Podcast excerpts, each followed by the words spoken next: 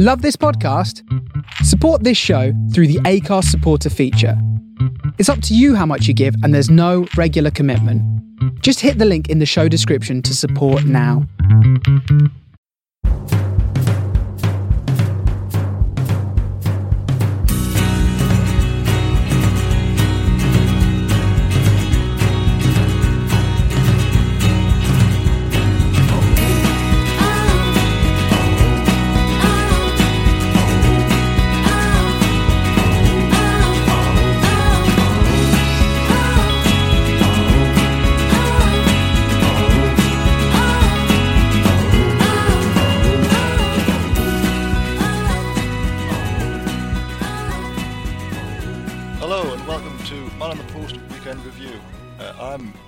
And I'm in caretaker charge this week because Chris has cried off with a poorly throat. Get well soon. Uh, I'm joined this week by uh, by Ali again. Ali was with us last week. Ali, how are you? Not too bad. It's been quite a good weekend for me again this weekend. I bet it has. It, uh, as, as you mentioned it, let's get straight into it then. Uh, Liverpool 4 0 winners at Bournemouth in, in Saturday's uh, lunchtime kick-off. Uh, Salah with a hat trick, and Steve Cook, who had the beast of all beasts playing uh, at the back for Bournemouth with an own goal. Uh, Ali, top of the table. At this Yeah. point, at this point, you didn't know how long you were going to be top of the table for. Obviously, things went even better as the day went on. Um, care to sum it up for us? It's it's one of those that you're just trying not to get too carried away, remembering it's only December. Um, but, I mean, I think I said it last week. Whilst I still don't expect us to win the league, like the way we've been playing um, seems sustainable. Um, to win the league, it's just hoping that we can take advantage of any slip that obviously City make, which they did, and we can come on to that later. But it was just a Bournemouth for the perfect team for a Liverpool team to play against. You know the way they play football. I thought Um, uh, as soon as Wilson was ruled out, my, Yeah. my confidence in you winning that game went much, much higher. Uh, beforehand, I I was obviously you were favourites, but I thought you know Wilson's good for a goal. Bournemouth are generally quite strong at home. As soon as he was out, I thought mm, this might this might not be as close as it might have been. Yeah, he, I mean he's pivotal to everything they do, isn't he? Um, I, I, didn't, And- I didn't think much of King, who came in and played that role on his own. Really, he didn't really get in the game. no, it shows how. Like I mean, I, I've, I think we spoke about it. Was it last week we spoke about Olsen or? Uh, yeah, it will have been. Yeah, and we just said how like who who we'd go to, but I think watching Bournemouth yesterday um, makes you see how important he is, and you could see maybe why uh, a Spurs, a Man United, and even a Chelsea would look at that type of player.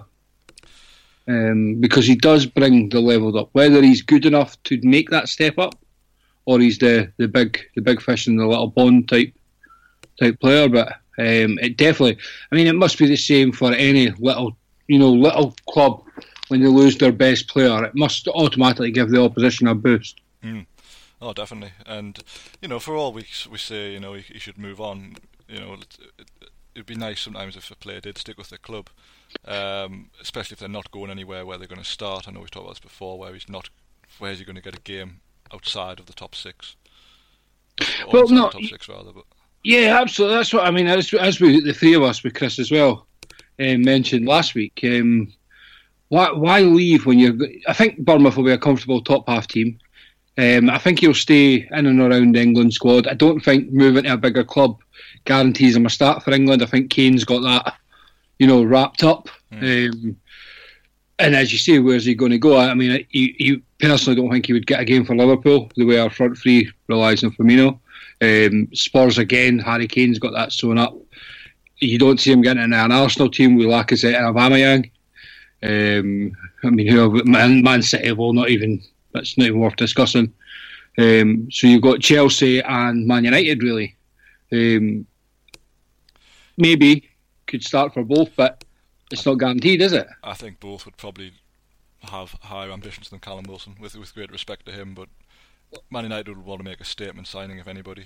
I think Uh, so, especially now, won't they? Yeah, and, and Chelsea. Well, I mean, it's it's been well documented how how, Yeah. how they spend, but uh, whether they would pay for Callum Wilson, who in himself is going to cost more than being English. Well, that's it. Yeah, you're probably talking 40, 50 million, I'd say. You know, in that 30 to 50 million anyway bracket, being youngish, English, now in the England squad.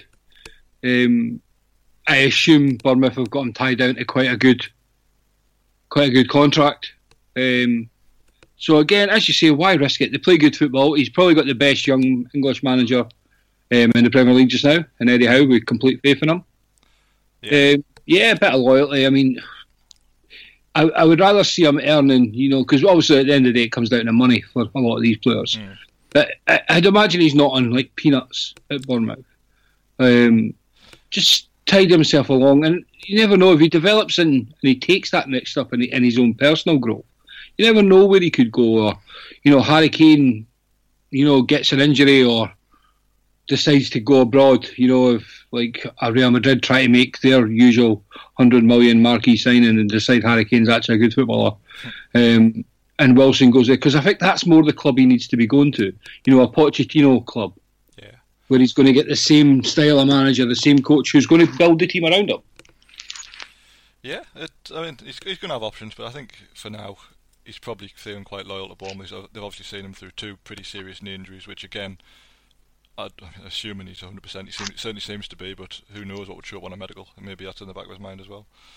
Yeah, um, well, yeah. I mean, obviously the Fekir deal comes to mind for obviously yeah. for Liverpool, so so you don't know what shows up. I mean, and how how serious clubs take them. I mean, we rumouredly called called the whole deal off because uh, and the injury, and yet he's not missed a game all season, and he's and he's flying in France. So, yeah, I mean, yeah, I mean, I I like to see player loyalty. Um, something I'll come on to in a in a later game that we do, um, which I'm quite disappointed by the club side of things, but.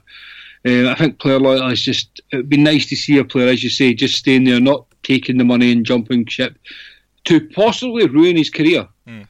um, by sitting on the bench, no game minutes. Um, especially now when you know if if the team goes out the out third round of the FA Cup, you could see them not making a game for the rest of the season. Well, that's a fair point. That's a very fair point. Um, last thing on this, then Liverpool um, obviously flying at the moment. Uh, big game in midweek against Napoli. Were you kind of surprised to see Salah complete 90 minutes, given what's at stake on Tuesday night? or are you like are you sure it's going to be a done deal? I, I don't know. Um, this was a, a, major discussion on Saturday. Obviously, when this sub started to get made, um, I think if we took him off, think he might have got a bit upset. um, not that that should matter, obviously, because the long term goal is to make sure we win on on Tuesday. Um, but I think for players like Salah, um, who seems to have like now shooken off the the shoulder injury properly now. You know, he, he yeah. seems to be much more comfortable. I think he's he's he's he's very much like Suarez in that way that he just wants to play, and I think games help him. Obviously, he'll get rests, um, and he'll get some time off in certain games, and obviously coming up to Christmas. Um, but I think with the early kickoff um, on Saturday with obviously what was happening with City later on, um, and then obviously Tuesday. I think they're, they're, just two important games. I think Klopp just sees if he can get out of these two, well, three because you'll talk. Obviously, we've got Man United on Sunday. I assume it'll be, um, and maybe just rest them in one of the, the fixtures after that, depending on on who's coming up. Um, and it all depends on how fit Manny is as well, I guess.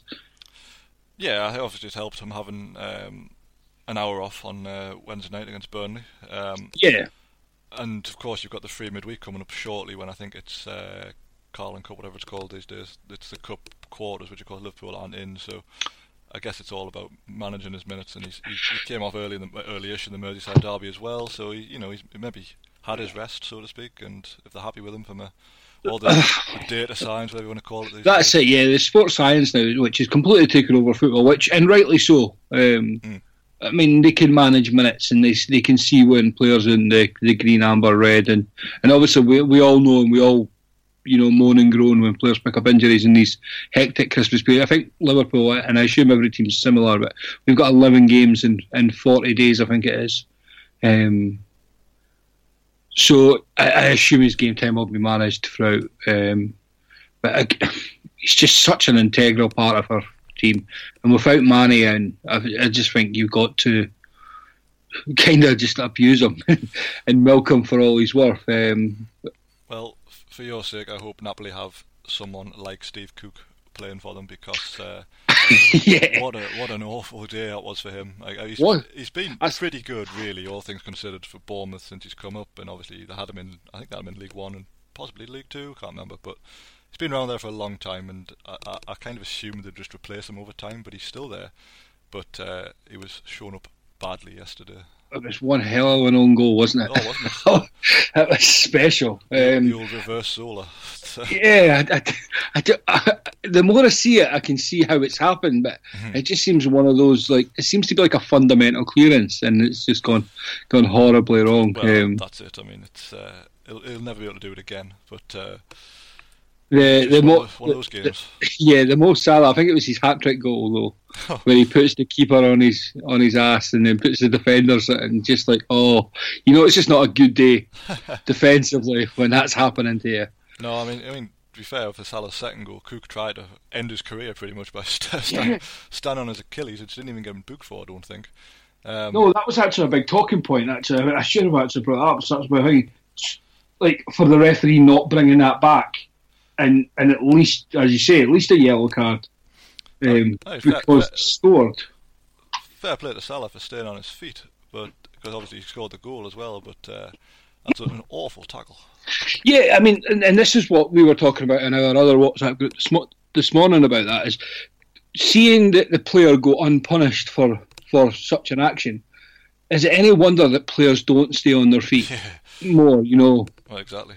There's no reason like like, there's no reason Salah couldn't have went through and scored and the referee still pulled the player and cautioned him or if it had been any worse. And as you say I mean that's argument like that could have been a season ender you know if he'd caught him the right way um, or wrong way obviously. He's obviously not intentionally doing that I don't believe that but um, he's meaning to foul him. You know it's one of those that he's just trying to probably trip him up and caught him the wrong way.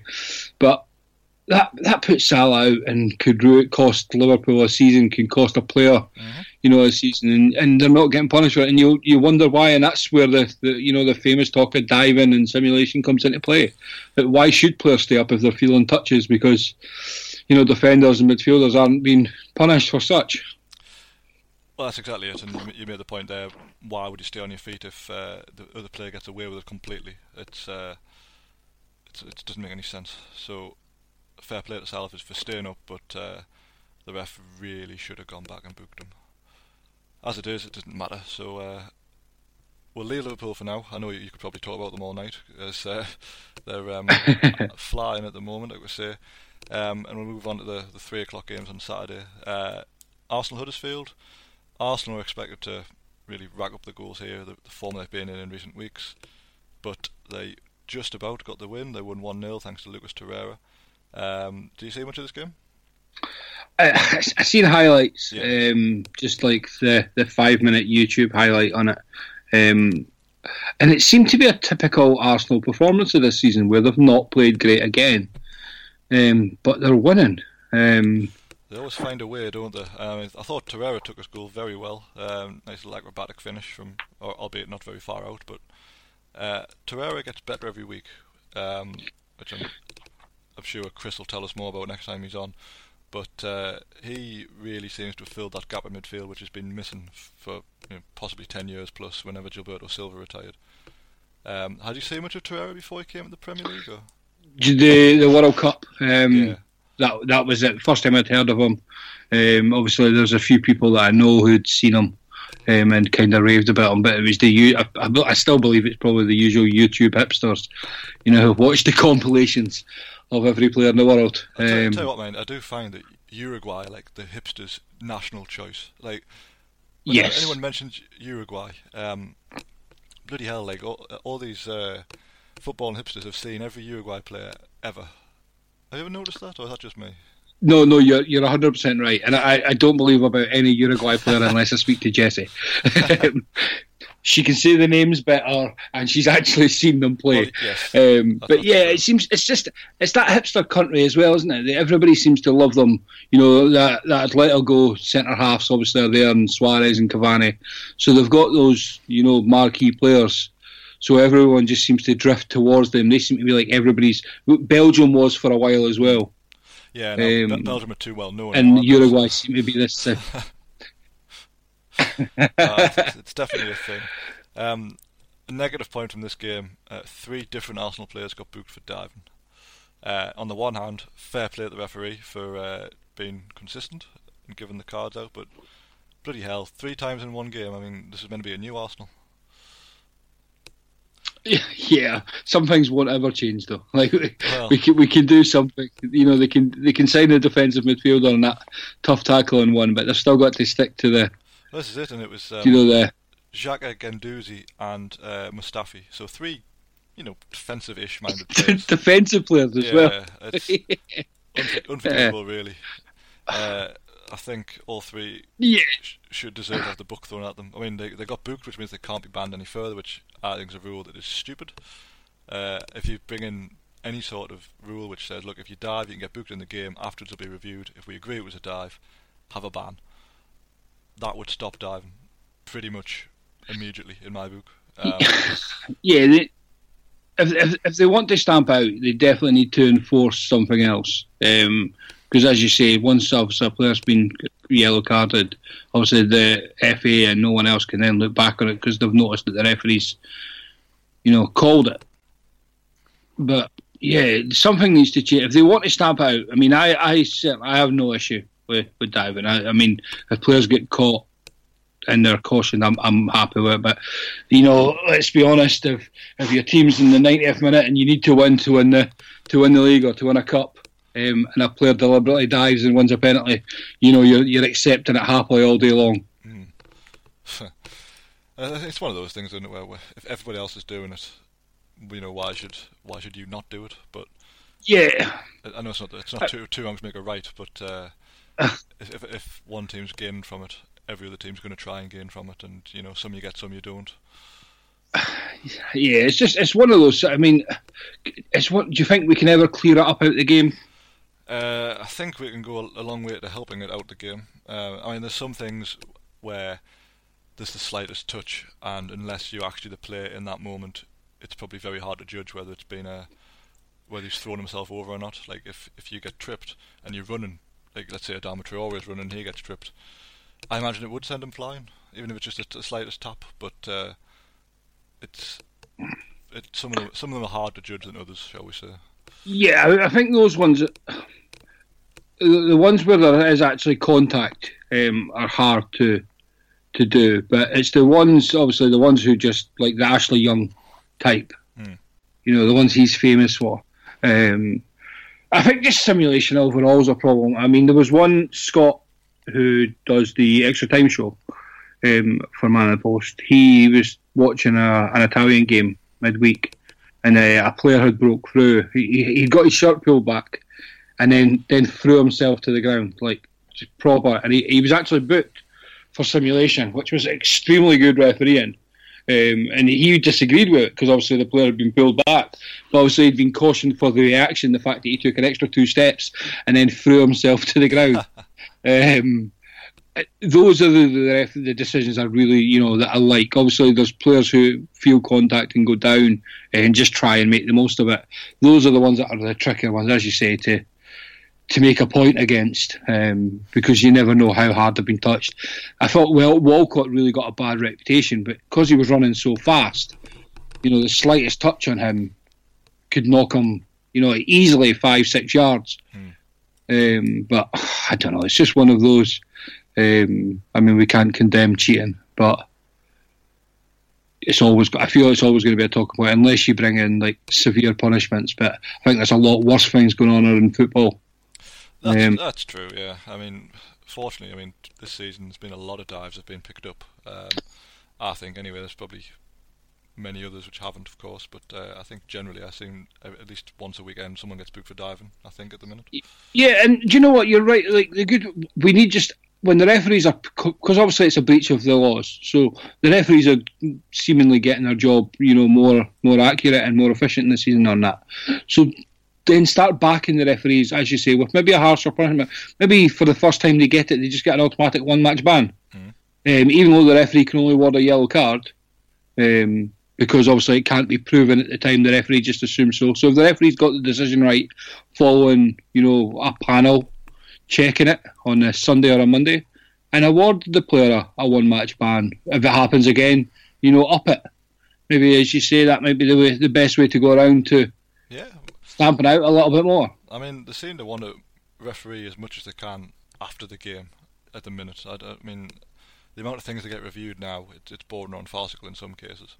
Um, so why not, you know, slow it down and say, look, if there's if there's some touch there, if there's even the hint of a foul, then we'll leave it at just a yellow card. But if there's not, if we can clearly prove it's a dive, have a ban. I'm sure Scotland do it already, don't they, in the SPL?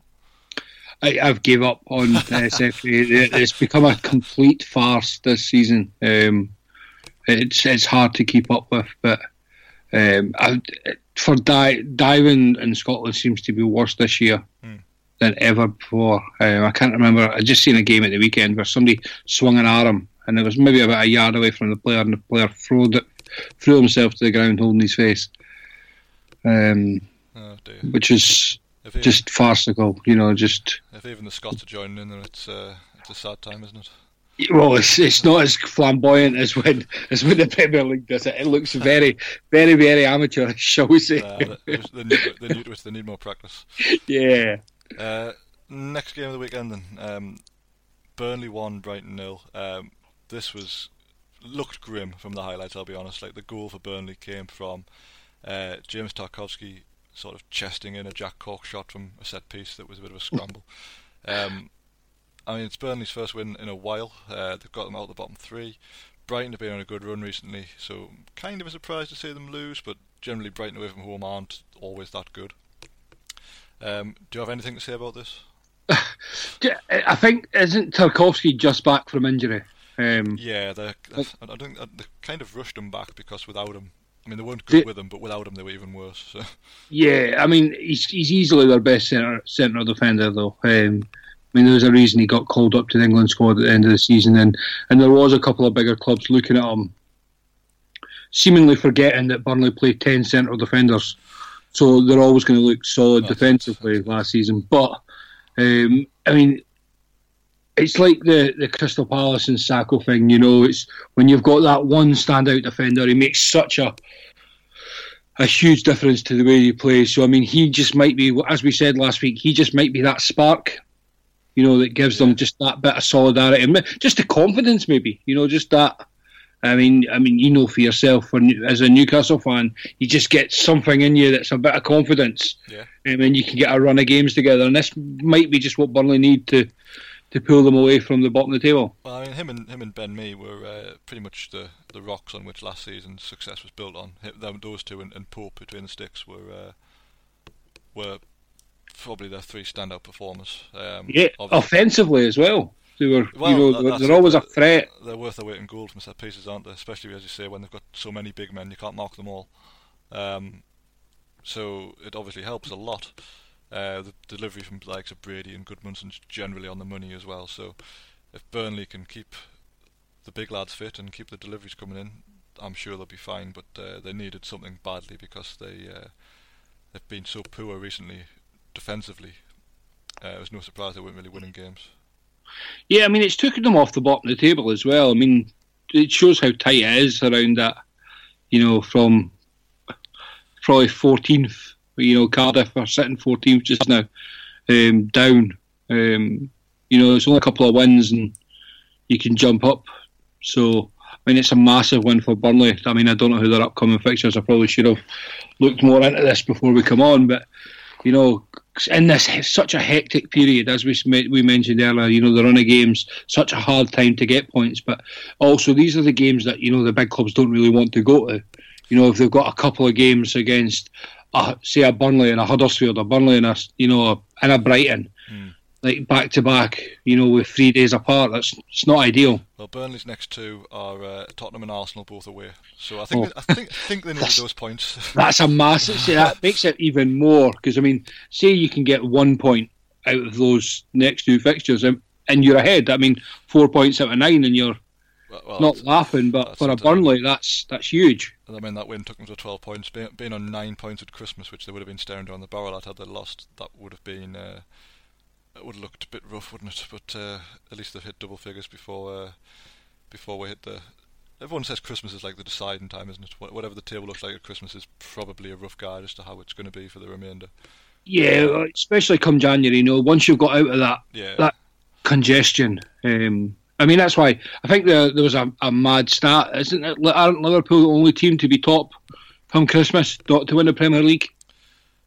Phew, that's that's. I mean, it could be. Uh, 13, 14, I'm pretty sure that that was a stat that went about um, either Christmas or the week up. By New Year, anyway, I think Liverpool were top 13, 14 season. Um, we're the only team in the Premier League era not to have went on and won the Premier League. I mean, quite, quite often there's a team well ahead by now. Um, certainly last season was the case with Man City, wasn't it? So, um, I- mean, as a neutral, I'm just happy to see a title race. But uh, I, I mean, obviously, you'd rather be ten points ahead. But uh, I, I would, yeah, as as a Liverpool fan, but as a football fan, I'm still the same as you. Mm. I, I, I want to compete. I mean, there's actually Liverpool fans on on Twitter talking about that they would have much preferred Man City to win on Saturday to always be that two points behind because then it feels like there's no pressure. You know, you've always got that. I think uh, Rafa Benitez, when he was when we were in the Championship and we kept t- uh, changing places with Brighton, he said something like, "I'd rather be the head of the mouse than the tail of the lion," Mm, which might not be right, but it sounds it sounds good. That sounds like a Rafa quote. it does, doesn't it? Well, basically, mind, I can't remember which way around it was, but someone wrote a mouse and a lion, and obviously one has a tail and one has the, the head trying to catch the tail. Uh, you get the gist. But anyway, I, Yeah, I can see what you mean. Sometimes it's better to chase, isn't it? But uh, I, I actually, I'm, I'm quite the opposite. No, I'm not wanting to bring it back onto Liverpool, but um, I quite like the fact that we're ahead of them and they've dropped points to see how they react. Obviously, the massive thing's going to be Liverpool drop points or lose a game eventually, um, and it's to see how we then react to that. But I mean, Man City have looked, you know, untouchable for two seasons now, really. Um, so it'll be interesting to see how they react as well next week. Chances are, obviously, they'll go out and win 17 0. but, you know, it's just, you know, when they've, they've no De Bruyne, no Aguero through injury, um, Well, it's always just, well, it's nice to see. se- seeing as you've uh, we've made a little tangent there to uh, to Man City, let's stick with Man City and Chelsea, which was the 5:30 kickoff. Um, Chelsea won 2 0. Man City's first league defeat of the season.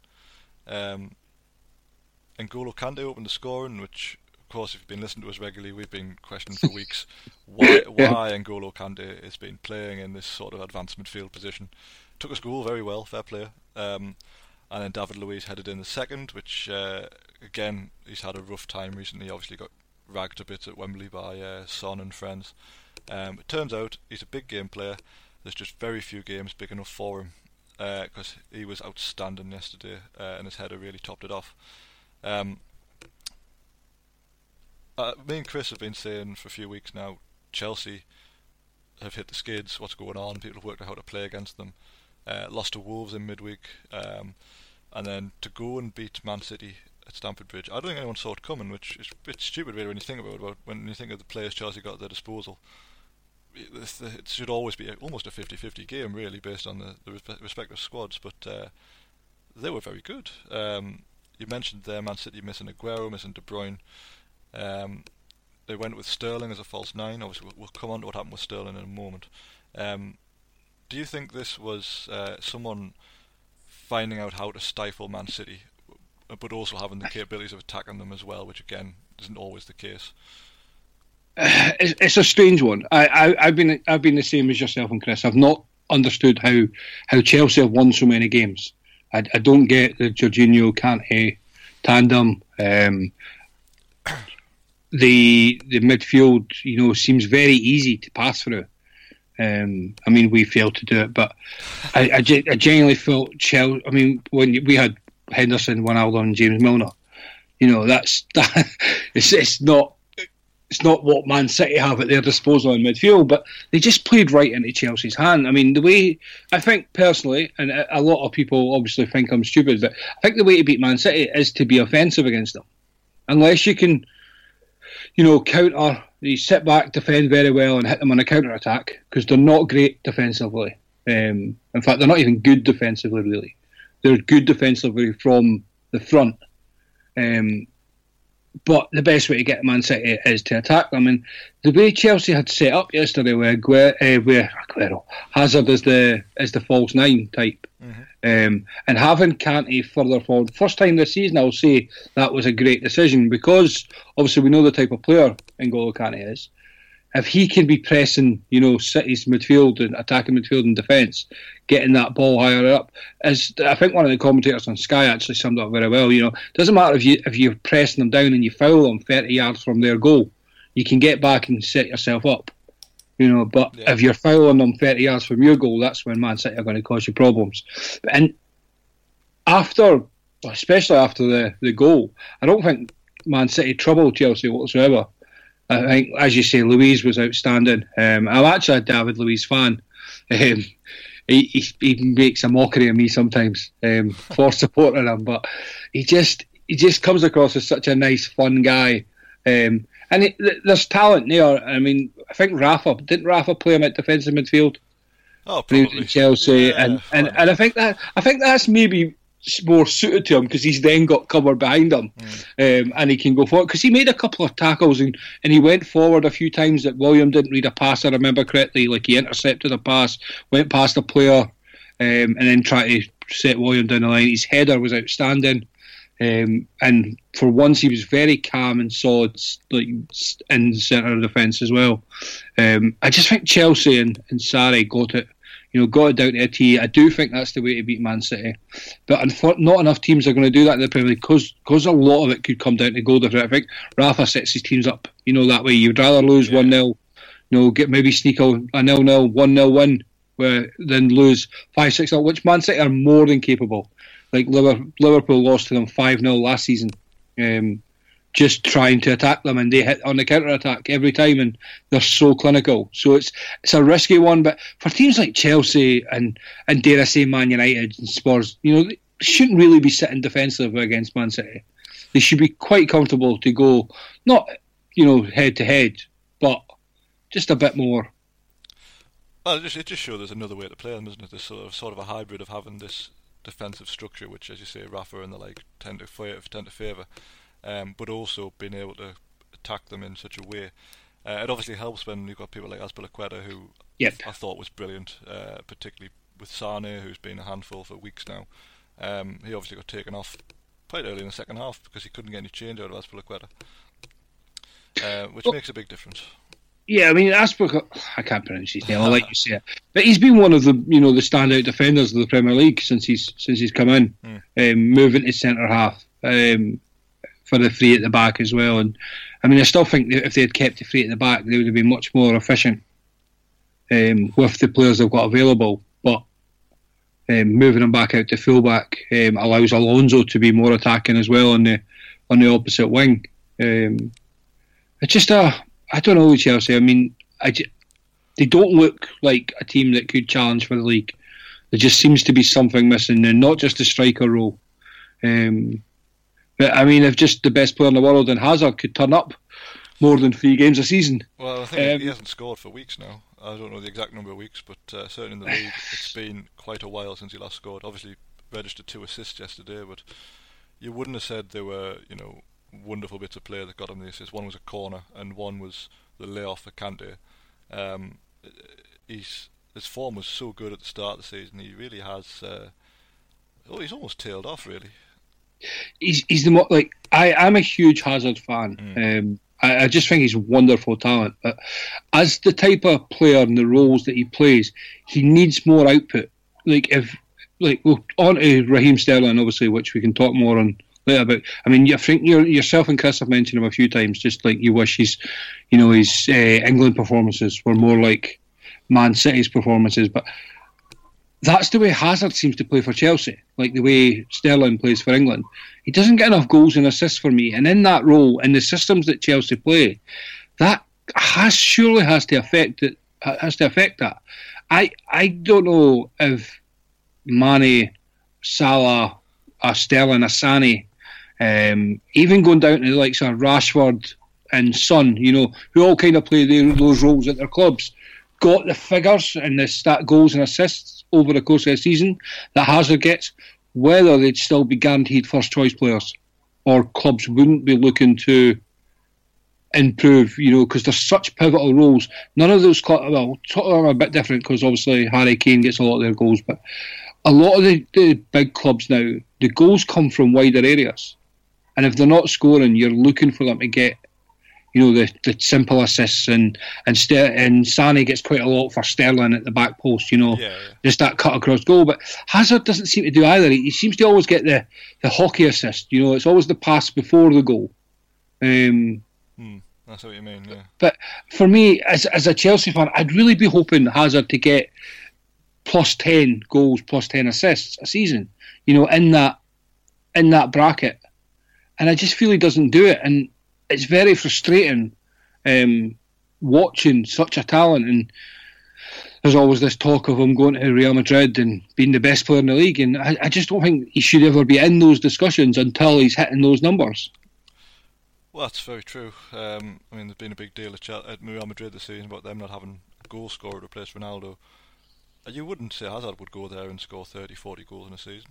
Certainly. I don't know, and it's not like Ronaldo only done it in Spain. You know, Ronaldo's last couple of seasons at Manchester United before he left, you know, he was hitting high numbers, and the output was, you know, was wasn't quite the Hmm. the Real Madrid numbers, but you know, it was still elite, elite numbers for the Premier League. I mean, obviously, the certain players went on and you know topped that over the seasons after it, but I think that's just the way football's going. So yeah, I mean, if you're Real Madrid and you're seeing Ronaldo who's getting 40, 50 goals a season plus probably 10, 15 assists, and then you're going to replace him with Hazard, who's going to get, you know, what, 10 and 10 maybe in Spain? Mhm. Um, unless, unless he takes his, his level to a new to a new step. But right now he's hitting numbers that you your likes of like a Ryan Fraser would be happy with. Um, and I think that's probably playing down Ryan Fraser's role in Bournemouth, really. Yeah, uh, I see where you're coming from with that. Um, the other big talking point from this match uh, is the disgusting abuse that Raheem Sterling received. Um, Raheem Sterling came out on uh, was it Instagram or Twitter or a social media platform this this morning and basically blamed the media for it. Um, it's unacceptable that it's still happening in this day and age. Uh, I hope the boot gets thrown at the guy or guys who were involved. Um, there's been plenty of videos knocking around on Twitter and things of the guy giving out the abuse. Um, what's your take on this, Ali? Um, how- Last night, last night I was undecided whether the guy was guilty. Um, I wasn't sure if he said what he did or he said he used the word mank instead of black. Um, I mean, you could never believe lip readers. You know, it's so. I don't know what's what's the word. So. There's no fact to it. You know, it's a, it's a matter of, you know, what the interpretation. yes, um, I mean I should point out this is all alleged at this point, um, but the fact that Sterling's come out to have This to is- yeah. that he's heard something. That that's what that's and I, I said this to Adam obviously in our group chat today as well. The fact that Sterling's addressed it and he's who's normally quite quiet when it comes to addressing things and the, especially the media stuff. Um, and he's come out and mentioned the, the what happened in the Chelsea game and how he's not surprised. And that's quite sad that a young English player has come out and said that what what's been said isn't a surprise. Uh, it's quite disappointing, as you say, in today's day and age, and there's just there's just no room for it in the world, let alone football. It doesn't matter if you hate the player; you can surely you can come out with some other sort of insult, because we've all been guilty of insulting opposition players, you know, at games. But it doesn't have it should have nothing to do with colour, race, nationality, Yeah.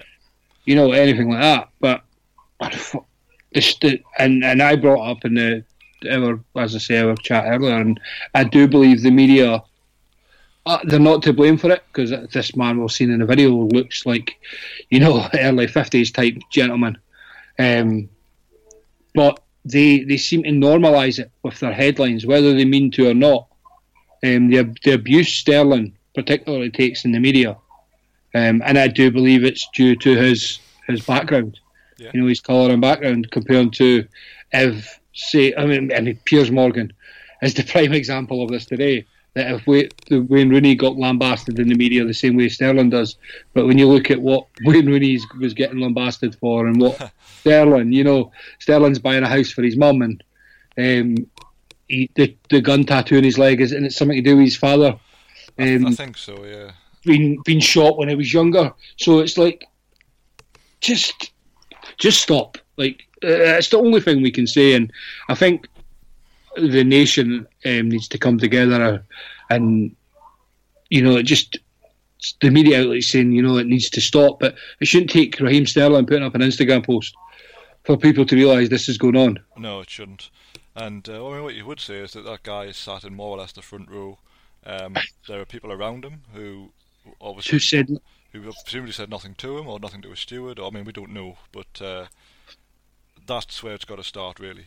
If there's people who've clearly heard what he said because they're sat much closer than a police officer or a steward or you know whoever makes the final decision on these things, um, they should be taking upon themselves to to say something.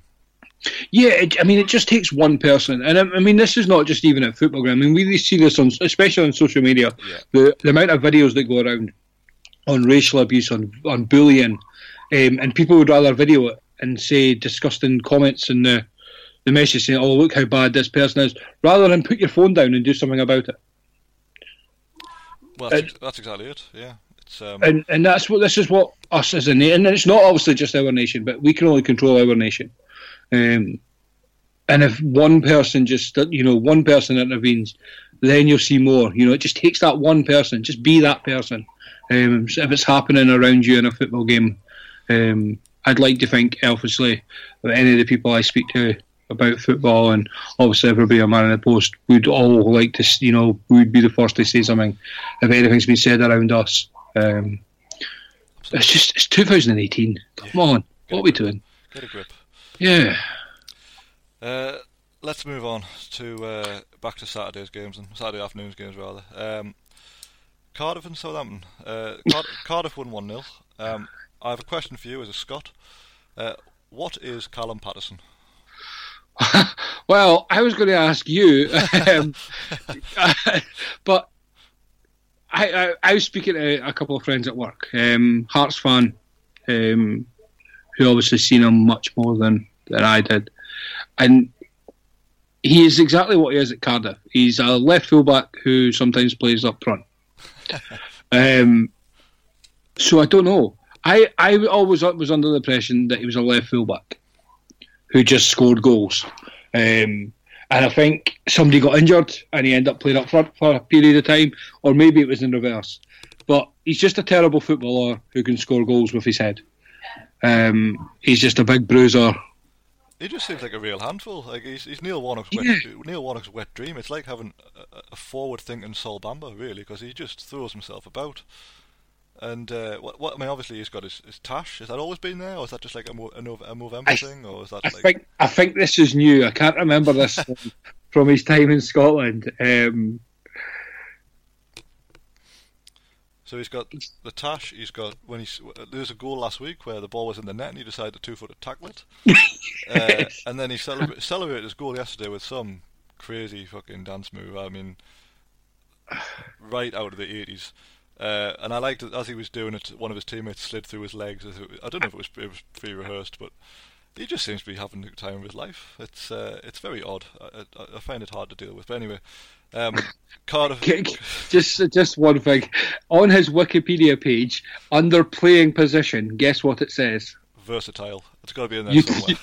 You, just it just says utility player. I think that sums him up. He's just he's not he's just where where where do you need me, boss? He's just that guy who turns up on a Sunday morning, still drunk from the night before. uh, that I can believe. Uh, he, he, looks like he's had a few jars in his time, but uh, fair play to him. He's been integral to Cardiff's recent upturn in form. Uh, Cardiff are now 14th. They're uh, five points off the bottom of the table, which I think pretty much all of us predicted they would be either bottom or in the bottom three. Certainly at the end of the season, maybe not at this point, but they just keep going. They keep doing what they do best, which is basically being shithouses. I mean, it's. I mean, you mentioned it. Obviously, we both kind of. I brought up Rafa and the way he sets up, and then also the, the different styles of game. And Warnock's got his way of playing, and he's picked his players who are suitable for certain roles. Um, Pulis has got away with it for years um, at Stoke. If it works, can you really argue against it? No, I mean I've, I've been Like saying, football snobs, but it's a business. It's a lot of money to stay in that Premier League. I've been saying to Chris for the last few weeks, like I don't like Warnock, but I, I fully respect how he's gone about this with Cardiff because he hasn't put ten men behind the ball in any game that I've seen. He said, "This is what we're good at. We're good at getting the ball in the box, competing for the ball, second balls, um, you know, all this kind of stuff, which is normally associated with the likes of Pulis, as you say. Um, he knows what he's working with. He doesn't pretend to be something he's not really. Like he's not like he's saying, "Oh, you know, we're trying to play like the Barcelona way," anything like that."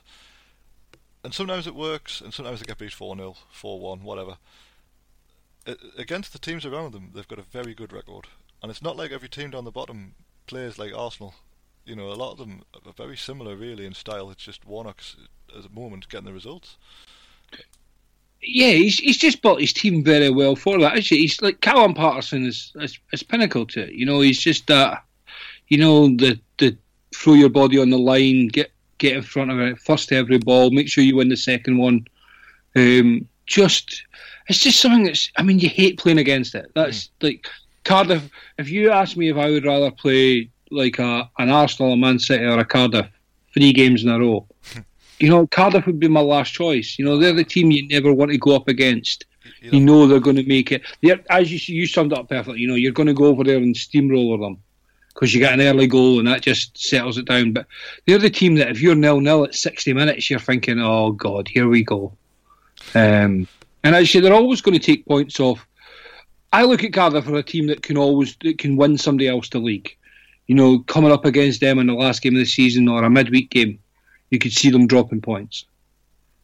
Never an easy place to go to. Yeah, and that's that certainly seems to be the case anyway. Um, their opponents, Southampton, were very poor again. Um, they finally peddled Mark Hughes on Monday, I think it was. Um, yeah, Monday morning, yep. Yeah, and they replaced him with Ralph Hasenhüttl. Um, do you know anything about War Ralph, or is he new to you? Just that he was the Leipzig manager um, a few seasons ago. Um, I think he put out a contract, didn't renew his contract uh, two years ago, maybe last yeah two years ago, I think it was. Um, but I think that was at the time that Leipzig had kind of came to fruition for everybody. You know, the yeah. again the the hipster fans, the Bundesliga ones. Um, Leipzig become every, they became everybody's team. I mean, they became a lot of Liverpool fans' teams. Obviously, once Keita became on the on the radar. So I think, yeah, I mean, uh, he's got an unenviable task, regardless.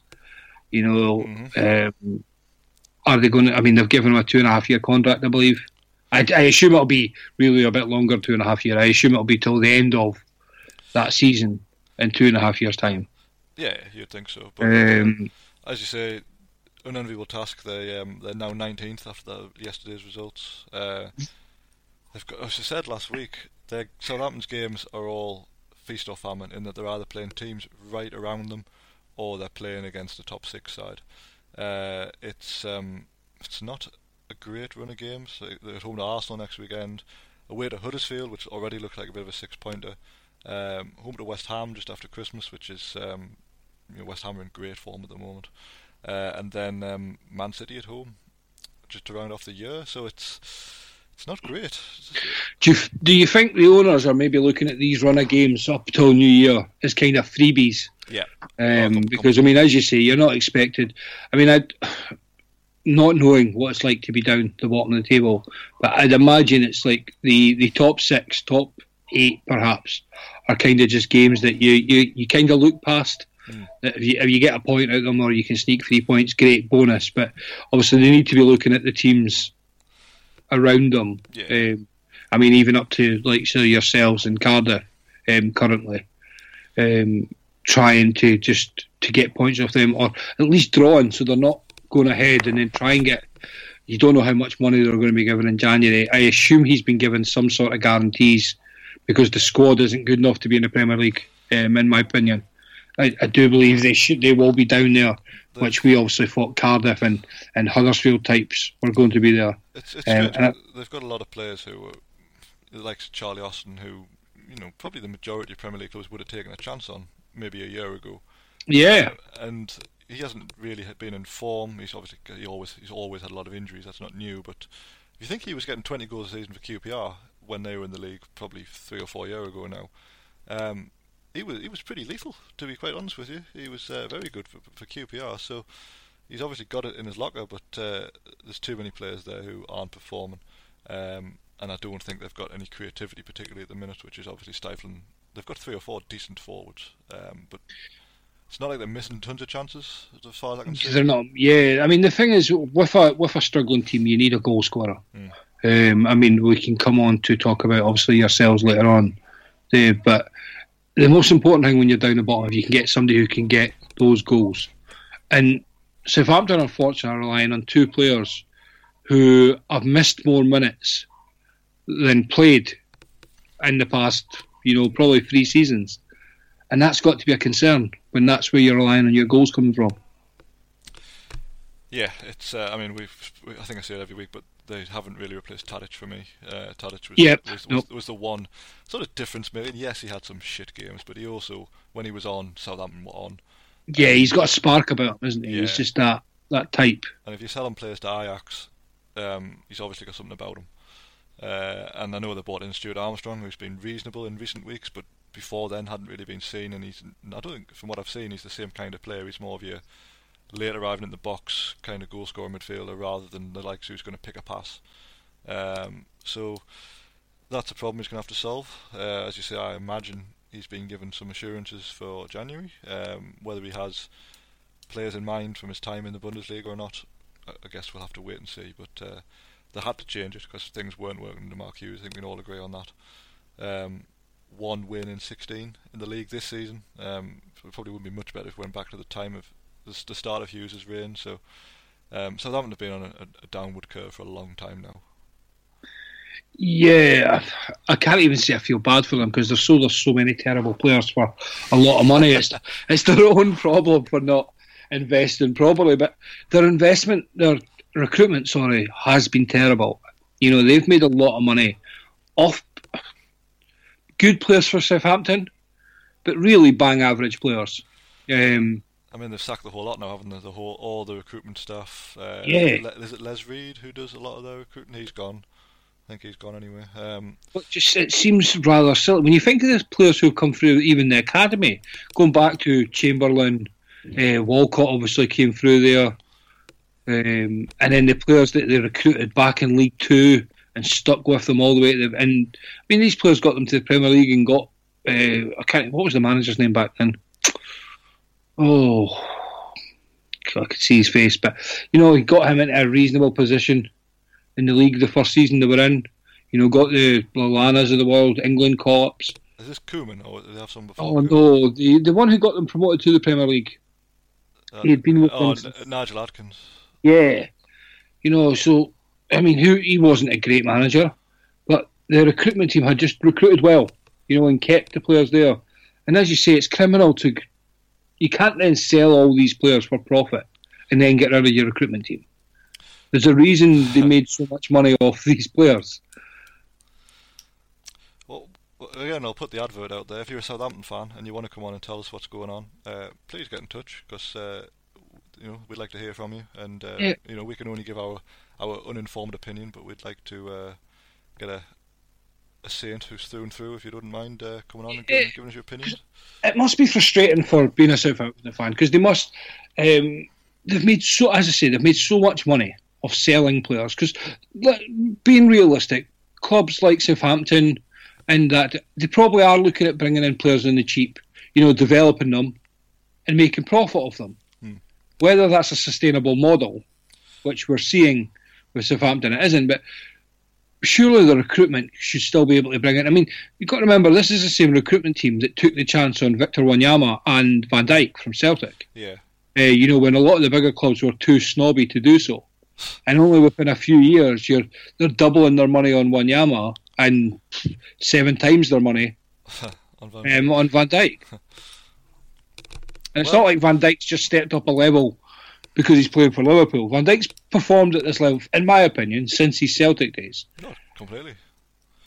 He's uh, he's always been a good defender, hasn't he? Uh, he's just now Yeah. he's in, now he's in a team that's challenging. It's obvious how good he is, especially as you, know you weren't the, the tightest defence in the first place before he turned up. Yes, uh, seventeen clean sheets since he's since he's came in in a year. Um, It's not bad, is it? 10, 10 out of sixteen this season. Yeah, it's pretty. Decent. Some something silly. I mean, when you think how bad we were um, for the last couple of seasons, um, and uh, if Van Dijk was to lose a leg um, at Christmas time, I'd still start him over our centre half that play for the club. so we need to stop getting back into Liverpool. Yeah, Too well- easy done. I apologise. Well, spe- spe- speaking of clean sheets, uh, Fulham continue to be the only club out of the 92 in England who have uh, not kept a clean sheet.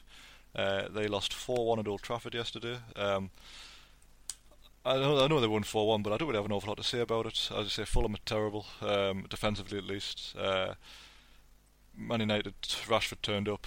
They got their early goal, got early goals. Ashley Young's goal was very good. Um, do you have anything you want to add about this? Um, I'm aware we've, we've, we've taken a lot of time so far, so Yeah, there's not much to say, isn't it? And I don't think it's going to push Man United on anything. I think Fulham are just that team, aren't they? yeah, it's uh, I mean, Ranieri's got a big job on his hands, similar to to uh, Southampton. Really, they've they've given him a bit of time before January to assess things, but uh, Fulham, like Southampton, have nine points, but they've conceded far more goals. They're on minus 24. Wow. I know, and Man United have moved up to sixth, uh, although Everton could displace them if they beat Watford tomorrow night. Um, so the last game of Saturday three o'clocks was uh, West Ham three, Crystal Palace two. Um, this is a surprisingly entertaining game, considering how Palace's games normally go, which is them clinging on for dear life to a nil, um, whilst West Ham in this case went one 0 down, um, and then Felipe Anderson decided to show up, and the rest is history. Yeah, Felipe Anderson's up there with signing of the season. Um, I think he's settled very well. Um, I think it's, to the Premier League. it's him or Torreira, isn't it, so far? that yep, uh, that's the, that's the other player for me. Yeah, Or, or arguably Alisson for yourselves, but for the price tag, I guess for the way he's allowed you to play out from the back has helped a great deal. But uh, you know, at 60 million, it's no less of a surprise. yeah, it's, it's- yeah. I guess it's you. You pay that money for a goalkeeper that he's performing how it's expected for me. Um, whilst he's done some remarkable things, obviously, but I just think uh, we we mentioned um, who were we talking about earlier? Uh, Tadic for Southampton. You know, Felipe Anderson is that is that player. You know, he's going to have quiet games. Um, it's just the type of players these guys are. But you know, when when something good's going to happen, you know that he's going to be part of it. Obviously, Torreira's completely different. He's just integral to the way um, Arsenal need to, to play now um, to add that bit of steel in the centre. But I don't know. There's just I, I, I mocked West Ham for signing Anderson. I felt it was like a five seasons ago football manager. um, but you know he's he's doing the business, um, and, and again in the games that matter. You know if he if he doesn't turn up in the in the bigger games, I don't think it's an issue for West Ham. Um, you know, you need them to turn up against the, the Crystal Palaces, the the Southamptons, and, and even up to maybe the Evertons of the world. You know, because that's that's where West Ham are hoping to sit. You know, that seventh, eighth, ninth, maybe maybe pushing six. The way United are playing. well, it's, it's, But- funny, it's funny you mention that because West Ham are now on 21 points in 11th. Um, Man United in 6th have 26. I say Everton are on 23, but could go to 26 on Monday night. Um, West Ham's run a form. The, I think the phrase is making hay while the sun shines because the, the fixture list has been very kind in the last few weeks. yeah, uh, and I think it continues to be so until pretty much the new year. So, um, why not? Uh, Pellegrini's got them playing very nicely at the moment. I like how they're still playing young Declan Rice as well. I'm a big fan, quite a young talent. I saw him at St James's the other week, and he's um, he's very good at what he does. Uh, Yeah. he he doesn't try to be something he's not. He breaks the play up, and then he plays it to someone better than him, and that's absolutely fine. Uh, it's not like he plays raking 50 odd passes or anything. He just wins it back and gives it to someone else. Um, I didn't think he was as good as he is, to be very honest with you, but uh, he's coming into his own, playing it uh, sort of in, in front of the back four rather than in the back four. Yeah, I, I prefer him in that role, to be honest. Um, even if it's just to develop and then move back, you know, as he as he matures and you know gets the positioning down, sort of thing. Because obviously, while he's in there with, with the likes of Mark Noble, you know, it's it's a good babysitter type Yeah, type role. So yeah, no, I'm I'm a big fan, and it's just I don't know, just I like Pellegrini. Um, it's I think he's doing a I think he's doing a good job at West Ham. I think they're going to be one of those teams that are just going to be fun to watch. You know, they're going to take a couple of hide-ins because of the way they play. Um, but I think overall they're just going to entertain this season. Yeah, fair play to them. I mean, it's taken them a while to gel. He had a lot of new faces, but uh, Yeah. he stuck. He stuck with it. He hasn't uh, panicked during you know when they were losing like one 0 to Wolves in the last minute, that kind of thing. Um, obviously, those results are hard to take, but they've uh, they've come through it. Um, the last game of Saturday was a bonus 7:45 kickoff where Spurs ran out 2 0 winners over Leicester. Um, I suppose the big news was Harry Kane being rested, uh, but Son was fantastic once again. He scored one. I think he set up Alli for the other. Um, Spurs, after losing North London Derby, have now won twice in a week to go back into third. Um, are Spurs challengers, or are they just too far back? I think January, come January, if they're not too far back, I think they could maybe be seen as challengers. I personally don't even think. I know it sounds really negative, but I don't even class ourselves as challengers. I'm just waiting on Man City to, you know, to burst away, just doing Man City things. Um, I still believe that Spurs could fall out the top four um, because of the lack of investment. Um, so all I think January is massive for them. There's never been a team in Premier League history not to sign a player um, in a full season, and I think that could really haunt. Um, I mean, Kane never gets rested, so it kind of tells you Pochettino is starting to look ahead as well. Obviously, they've got a huge game midweek. They As have. well. I mean, the, Um, the- very impressive. They managed to win that and get through that Champions League group. Um, I can't see it, but uh, you never know. They've got to be in it, and you know they'll, they'll no doubt have a go at it. Um, it doesn't help them that they've got the North London derby in the cup as well, so it's possibly in his mind that he is going to need a full squad for that. Uh, Yeah, they've got a lot of big games coming up, haven't they? they have, um, but you know the third they've gone under the radar for a lot of the season because I don't think anyone could really. They just kept winning one 0 and finding a way to win. You know, scrapping out wins here and there. We mentioned they've got Burnley at home next weekend, which again they should win. Um, they go to Everton just before Christmas, which is tough. Um, and sandwiched, sandwiched in between that is this cup game at Arsenal, um, which I say you can't really afford to, to throw the reserves in because it's a, still a big derby. Though you just lost one. Um, the, I- la- I- the, the last thing they want is be turned over completely. I mean, this is the start of the Pochettino rotation Yes. period, though. You know, it's where he swaps his fullbacks in and out for alternative games.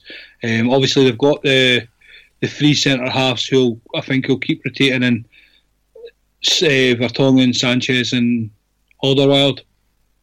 Um, Yeah, well, they've got the problems with Sanchez's hamstring. I think he's done that. Uh, Trippier's, Oh, Trippier, okay. Trippier's got an ongoing issue with, uh, I think it's his groin.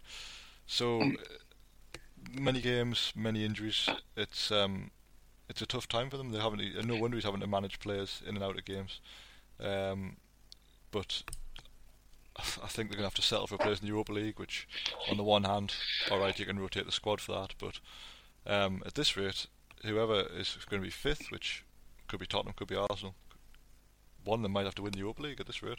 to get in, yeah. Mm. I mean, the top four is competitive as it has been for a while. You know, I mean, I I I, I can rule out Man United. Sorry, Man United fans, but you're not making top four. Um, and as we say, like as we mentioned earlier, Arsenal are just going about their business. Yeah. I mean, they, they don't look great. Um, they're getting late winners. Um, it's kind of frustrating to watch at times. Just you know, you're that used to Arsenal either blowing teams away or looking a bit meh. But this year they're not looking great. They're not looking meh. They're just doing a job and getting over the line. And Spurs are going to have to really keep up at their at their best. Um, finally having that proper challenger there that could really, and they, they don't want to lose out to fourth to to Arsenal. You know what I mean? That's that's that's criminal for them. Um, I, I think this was a good game for for Spurs yesterday with dropping Kane. I mean, I, I, with everything that's happened at Leicester, I'm not sure they care so much about football this season. No, as long as they're mid-table, I think they'll be happy. Just, I just think they want this season to to end. draw a line under it. Yeah, exactly. Yeah, start afresh. Um, and I mean, who can blame them? No, I mean, the fact that the players went out so soon after. Um, I, I mean, I was almost in tears watching Kasper Schmeichel. yeah, You know that first game um, when they did the minute silence, and he was starting. us. I just didn't understand how he was going to get through the game. Um, and I don't understand why the opposition that day didn't start hitting shots from 20, 30 yards, you know, because his head couldn't have been in the game. Um, but I think it was just a nice fixture for Spurs to get through. Um, obviously, thinking of Wednesday, which is you would never think about that of a Leicester, obviously in regular seasons, but it's one of those. I'm not. I'm not sure how much Leicester are going to put up a fight to many teams this season. Um, Well, they're, they're ninth. They're uh, they're very comfortable. They could easily push for that top seven if they if they if they want to. Um, they're a very finished team, Leicester. I mean, obviously a lot's gone on, but uh, normally going to the, going to the King Power is a is a tough game. For Spurs to go there and leave out Kane and still win fairly comfortably. I know Vardy was missing for Leicester, who's obviously yeah, a big part of it, but uh, they've they've had a very in and out season, uh, very understandably, of course. But uh, do you know what Leicester are very good at beating the teams down below. yes, yeah, it's true. Um, I mean, even the year obviously they won the league, although they beat some of the bigger teams. But um, there's a guy I follow who's a who's a huge Liverpool contributor on Anfield Index. Um, it kind of kind of demeans the little clubs, but he just says, look, if you beat the draw, you win the league. You know, I mean, if you can beat every team outside the top six, home and away, you'll win the league. You know, the league's not Yeah. won by beating the top teams, and Mm. that's what Leicester did two seasons ago, three seasons ago when they did. You know, and, and that's what they continue to do. They, they, you don't really see them losing. They're, they're always a safe bet against your Crystal Palace, your Burnleys. You know, Yeah, I mean, they came up here and beat us very comfortably um, a few- Yeah. a few months ago, so it kind of makes your point. Um, but yeah, Spurs um, continued to put the pressure on those around them. They've the third, but it's looking like a five-horse race for those four spots, with uh, the added intrigue of Tottenham, Chelsea, and Arsenal potentially all being in the Europa League after Christmas. Uh, although of course Spurs could win in Liverpool as well. Liverpool as well. I mean, Yeah, massive game obviously. So it's it, this week is very crucial to League and Europe for Yeah. England. yeah, um, and see how much rotation. Because even with rotation, there just seems to be that negative side of playing Sunday and Well, it's just preparation time, isn't it? It's, yeah. uh, it's not good. Um, we said a few weeks ago when with the international break, we could see some managers who had two weeks to think about it and form their plans, and they really worked. Um, so it just goes to show with, with a bit of time on their hands, managers can really earn their corn. But when they're having to change around within a couple of days, it's uh, not always that easy to come up with something new and inventive to to win you a game. Um, that's where they're their bread and butter, isn't it? That's where they should be. Yeah, completely. Um, move on to uh, to Sunday then. The only game of the day was uh, Newcastle against Wolves. Uh, Wolves ran out two one winners with a 94th minute goal.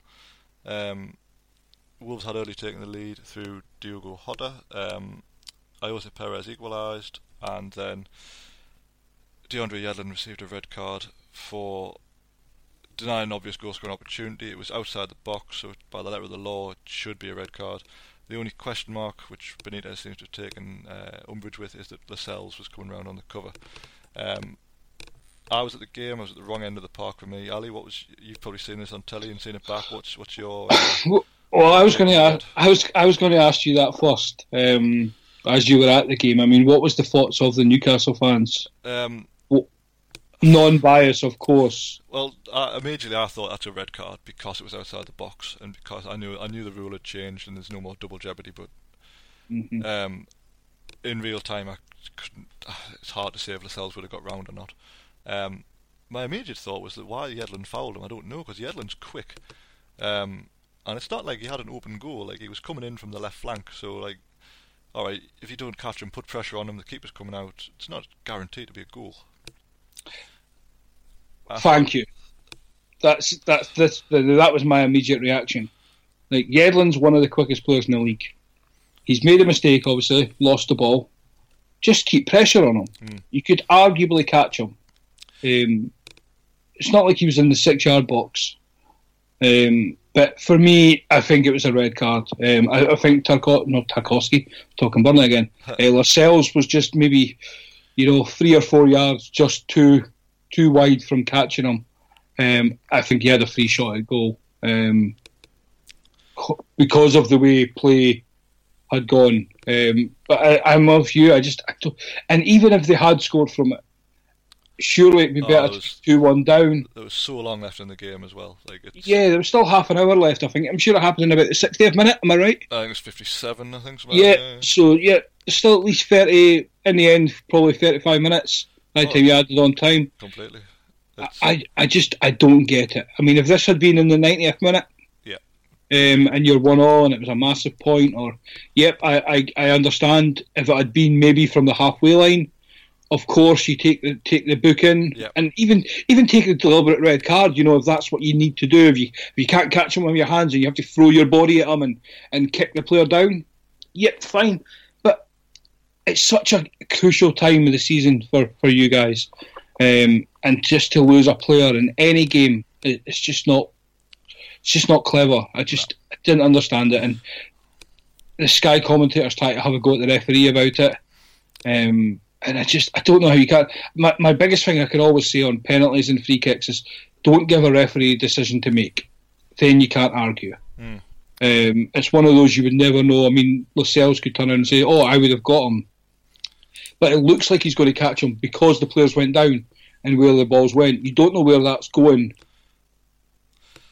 That's true. You know, if the foul hasn't made, so yeah, it just I I think the only person to blame here is Yedlin. Yeah. Um, well, I mean, it was his, just, his mistake in the first place, gave the ball away, and then disaster from there. Um, the only other incident really was, uh, other than the goals, was Perez being elbowed accidentally or otherwise from a cross.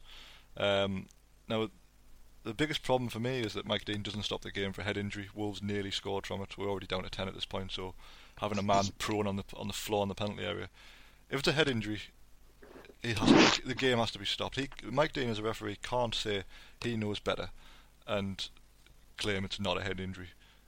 That's yeah, hundred percent. That's well, not for him to decide. No, even if a player's obviously play acting, you, you, in today's day and age with the whole concussion protocol, and this is why football is so far behind every other sport in the world.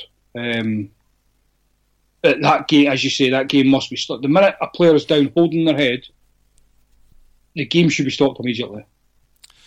Yeah, and uh, I mean Perez, I haven't seen it back, but apparently he's broke his nose. So he obviously did take an elbow. Oh. Um, I seem to think he had some sort of cotton wool in his hand trying to stop the bleed. And I could, again, yeah. from, from, my vantage point, I couldn't really see. But uh, not a good day for Mike Dean, in my opinion. Even if he got the red card right, after that he seemed to book everything that moved for any little foul. Possibly oh. try, trying to right the wrongs or whatever he thinks, but it was just a very. It's always about Mike Dean, isn't it? When he refs, it's always him. It's always him in the centre stage. Yeah, unfortunately, I mean, I just I think I mean we went a bit ahead of ourselves, obviously pre-pod, and we were speaking about this. Um, I, yeah, I think he's had doubts in his head about the penalty, about the red card, um, and I think that he's just after that he's tried to make every foul a caution. Um, and it kind of spoiled the game because it was quite end to end, and it was quite even after the game. I thought eh, after the sending off, it was quite an even game. Yeah. And myself and, and the boss Ross were kind of talking about it, and we even said that you guys actually looked more dangerous to score. Um, I'd go along with that. I mean, Wolves didn't know how to play against ten men. They liked playing on the counter. They had the ball a lot. They didn't know how to how to break us down. Um, they were very rushed. Every time they gave the ball away, they, had, they fouled immediately. It was strange, very strange to watch. Um, the young boy Gibbs White came on, and he he was probably the worst for it. He didn't know, he didn't know how to how to adapt to uh, to what was happening around him. Um, they ended up changing the system, I think, and put him a bit further forward because he came on playing in the middle of the park. Um, but after all we said about Wolves and them not being up for it and the, the, the wheels falling off, that's six points in the week. They're back into tenth uh, crisis averted, I think, for them. Yeah, well, do you know what I found strange? And, and, and it's what I mean. I, I seen Wolves in bits and pieces last year, but it's hard to judge when they're in the championship because obviously the caliber opponent is obviously lower, um, and they, they kind of like steamrolled all their opponents. But when they went, when Newcastle went a man down, my first instinct would have been right, get Moutinho on. Yeah. You know, that creative player, that experience. And obviously, we've seen that later on when he did come on and he moved. Was it Gibbs White? You said the, the young guy's name was. Yeah, so he came on playing centre mid, and he ended up having to go further forward with Moutinho coming on to give When him some, some and that and that's when they look dangerous. Mm. Um, and also bringing him and Jimenez on at the same time. But I just feel that Moutinho should have been the first one on at the time. Yeah. As soon as the sending off went on, I would have been saying, Moutinho, right, okay, can you go out, get ready? Um, we're going to put you on, especially when they were bringing on Jimenez on at the same time. Ah, well, the two subs were Yeah. the two subs, uh, Gibbs White and Jimenez, were, were stripped Yeah. to come on before the red. So uh, Okay, so they, just rather than change it. they delayed it for a couple of minutes, but then made the Okay. change anyway. So Yeah. maybe that was part of it. But uh, either way, it's a, it's a day I'd like to forget because that's now seven home losses I think this season Wow, uh, yeah. al- already. Um, and It's uh, a tough season for you guys so far. It is, but there's talk of a takeover again. Um, if it's true, happy days. If it's not, we're back to the drawing board. Um, honestly, if we get taken over and we stay up, it's the best season possible for us. Um, I don't care if it's 17th or whether it's 11th. Like it makes no difference to me. If if, if that owner changes over, um, that's a win for us in my book. Okay, on the, I, I wanted to actually bring this up with you tonight. Um, I was listening to Talksport earlier, Mhm. and, a, and a Newcastle journalist was on talking about the takeover, obviously, and because there's obviously there's obvious concerns when it comes down to takeovers. Sometimes, obviously, the the grass isn't always greener. As bad a, a bad owner as Mike Ashley is, at least you're kind of only dealing with one person. Because they're saying that a lot of the, the rumoured takeovers are consortiums Yeah. Which sometimes can be a bit But if it's if it's Peter Kenyon at the head of this consortium, Right, and- okay. and he comes in as chairman or chief executive, whatever you want to call it, having a football man, who's, Yeah. who's ran clubs before, in that position is immediately better than what we've currently got, which is a businessman trying to make money out of a football club. make money off the club. Yeah, which- I didn't know Peter Kenyon had anything to do with the consortium. They well, never mentioned that well, whether, whether it is him or not, I don't know. Yeah. He seems to be the rumoured name in the frame, but at the same time, I don't believe it for a second because it's Mike Ashley, and there was supposed to be a boycott today, and all of a sudden, all this news comes out. Oh, we're going to be taking over, and uh, the boycott got cancelled because they didn't want to upset any potential owners by, you know, seeing a, a mad a mob scene. Um, so it's, you just don't know. He's full of lies, and he always has been. So yeah, uh, I, I hope, I really do hope it's happening for real. Everyone seems to be more confident it's happening for real this time. But uh, how can you how can you know with that with that idiot in charge? Like he could pull the plug at any given moment. it's it's very strange. I mean, when you think of Newcastle, Newcastle's a huge club. Mhm. Um, I mean, the stadium's always full. The fans are unbearably popular. um, you've got a you've got a genuine world class manager, and arguably who's your biggest asset at the club. Yeah, Um, completely. Oh yeah. you get you know you get some money and Rafa can bring in some some incredible signings for even on the cheap um, if he can get his if he can get his way. I mean, I, I just don't believe he's lost that you know too much. Um, it's just one. Of, you, I'm very surprised that Newcastle have never been you know that offer to buy out of all the clubs who've had new owners. Um, I know it's sickening. But I honestly think there has been people interested before, but the, the owner Just- ha- hasn't wanted to sell. Yeah, it's only now that you know there's been various things done against his baby, which is Sports Direct, that he's it started to hit the share price and things. And with all the stuff going on with House of Fraser and everything else that's going on, I think now it's got the point where it is too much of a distraction for him. And if he can, get out while if, he- if can. he can And get, the, if he can get out now, he's he's. he's he's- we- we're going nowhere, and I think he realizes that now. When he, it's what's he got to gain from staying around now? Absolutely nothing. Everyone knows about his his, his, t- his tatty sports brand. Um, he's he's proven he can't run a football club. He's proven he can't keep anybody happy. I think he should get out before. If we get relegated again, it's another two years before he'll sell because he'll obviously make a huge loss of selling it for whatever it's worth in the championship. and then you'll get the bonuses to get back up. And Yeah. yeah, um, yeah. I mean, he's hated up here, obviously, with the whole Rangers saga. exactly. Um, that was the only thing I've ever liked him for, to be honest. Uh, I don't, I don't mind that club going into turmoil. But well, I mean, I, I was never a massive Newcastle fan. I don't know. There was always, always had a bee in a bonnet about them. Um, but but the minute you got Rafa Um, I've just now I've now got that increasing spot. I just Well, it's nice to see a club just who who adore Rafa as much as we did. he just Um, unlike Chelsea, yeah, he, he buys in, doesn't he? He, He just does completely in. the culture, the the city, and. Um, yeah. No, it's um, I hope for you guys that something comes of it and and you just get a positive a positive Christmas. Um, Well, hopefully. because it, it needs to happen before January. There's no point in it happening afterwards. No, that's true. Um, because I, mean, I don't see Mike Ashley giving you as much money if any um, No. in January. So No, definitely not. But uh, we'll see what happens on that front. So that defeat um, drops Newcastle to 15th thanks to Cardiff's win, but uh, still three points above the relegation places, and it's away to Huddersfield next weekend in a pretty big game, has to be said. Uh, Ali, is there anything else you'd like to touch on this week? I think we've kind of covered it all. I mean, I think like just to take it back to the one non-football issue, just like it, the whole Sterling racism thing. Um, just all I can say is, if, if anybody who's seen any or witnessing this around you, just speak up. You know, somebody around you, or they're just waiting on you to say something because they don't want to say it first. So just just speak out. It's not right. It's 2018 for God's sake.